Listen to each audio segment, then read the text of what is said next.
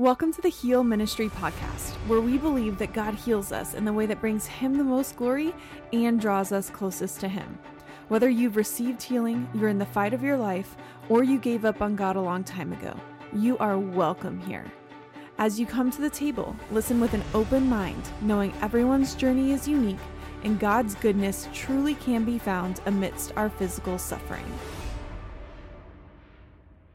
Hey there, friend. Welcome to the Heal Ministry Podcast. My name is Tara Bradham Denai, and this episode is just going to be some updates for us moving forward, as well as some lessons that I've been learning recently. I think people have told me that they like these episodes. So, first off, I want to share just some ways that I feel like I have been growing in contentment. I got to preach a sermon recently with this, so I thought I'd give you the highlights in hopes that this is something that can draw you closer to God today, because I realized a few months ago that for the first time in my life, I actually felt like I had grown in contentment. And so the whole Philippians 4 verse of I have learned to be content in all circumstances. And then he says, by the way, I can do all things through Christ who strengthens me. So that verse actually Philippians 4:13 is talking about Paul learning to have contentment in all circumstances. And I used to look at that and think, well, okay, how do you actually practically grow in contentment? So recently I realized, man, I have grown in contentment. Not to say that I don't struggle, but I thought, well, what has made that happen? And so I analyzed, went through, journaled what has made me grow in contentment. And I came up with three things. And it was scrapbooking, minimalism, and failure. So, what I think those three things point to are one, scrapbooking points to a spiritual discipline of remembrance. So, we see this in how God had the Israelites set up Ebenezer stones in remembrance of what God had done in places. Remembrance is all through the Bible. And when we remember things, it makes us realize what we have in our life. And so we have gratitude. So that doesn't need to be scrapbooking for you. For me, I have started scrapbooking since getting married, and it's something my mother in law did. And I've taken up the mantle of doing one for our year each year. But it can be something like just asking whoever you live with how your day has been, actually recalling where you've seen God through your day, going on a marriage retreat if you're married. There's so many different ways. Journaling. I love that Mark Batterson says that the shortest pencil is longer than the longest memory. So, writing things down, remember, and when you remember, that leads to gratitude. Secondly, minimalism. Well, that to me is a spiritual discipline of self control.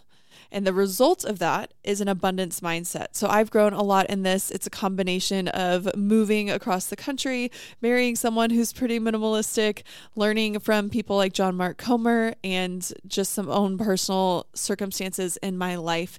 And so as I've gotten rid of more and more things, even I've put fewer decorations up, and I'm not saying you need to do this, but I have felt like I got so much brain space back because I just didn't have all of this stuff that I had to take care of. I had to figure out where it went, all of that. And so I feel like I have lived in an abundance mindset more so because I'm like, you know what? I have enough. I can give this away. And I've only regretted giving stuff away like maybe two or three times in many years. So I feel like that's pretty good. So that's another thing that I feel like I have learned contentment through is through minimalism and believing that I have enough, which leads me into an abundance mindset.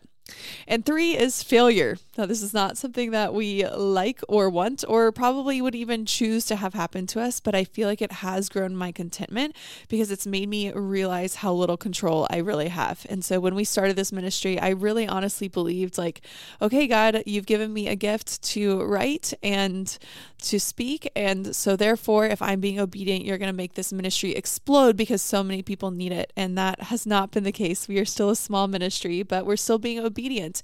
And what it's taught me in the process is humility.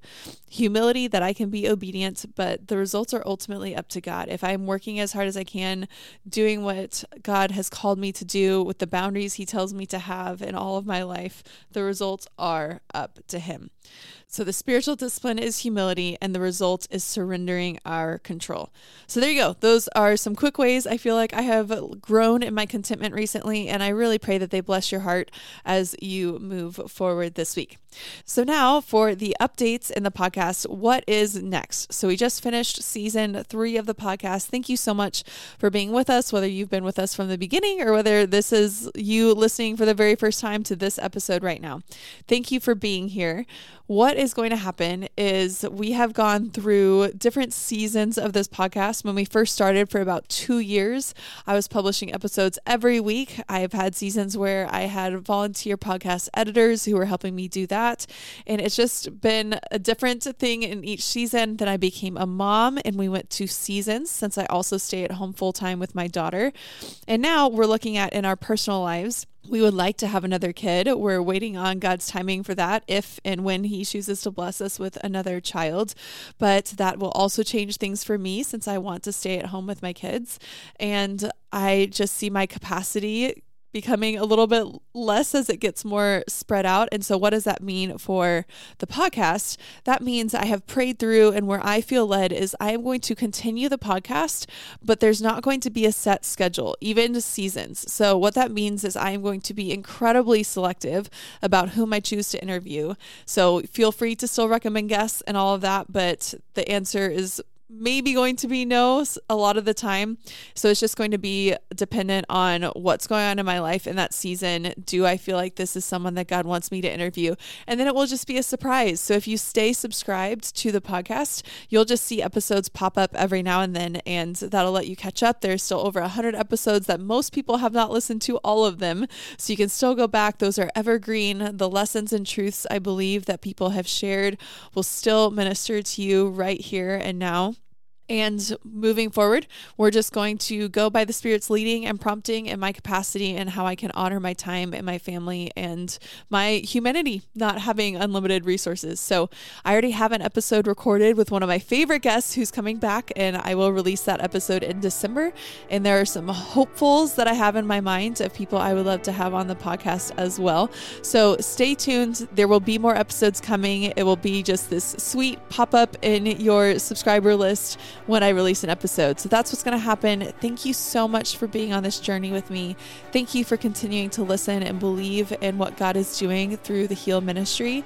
I am so grateful for you, and I hope that you will stay with me as we transition into yet another new season. So thank you for being here. I am praying for you as you listen to this, and I am still committed to going where God leads me, and I pray that you will be as well. We'll see you here in December for an episode with one of my favorite people. Stay tuned. We'll see you then.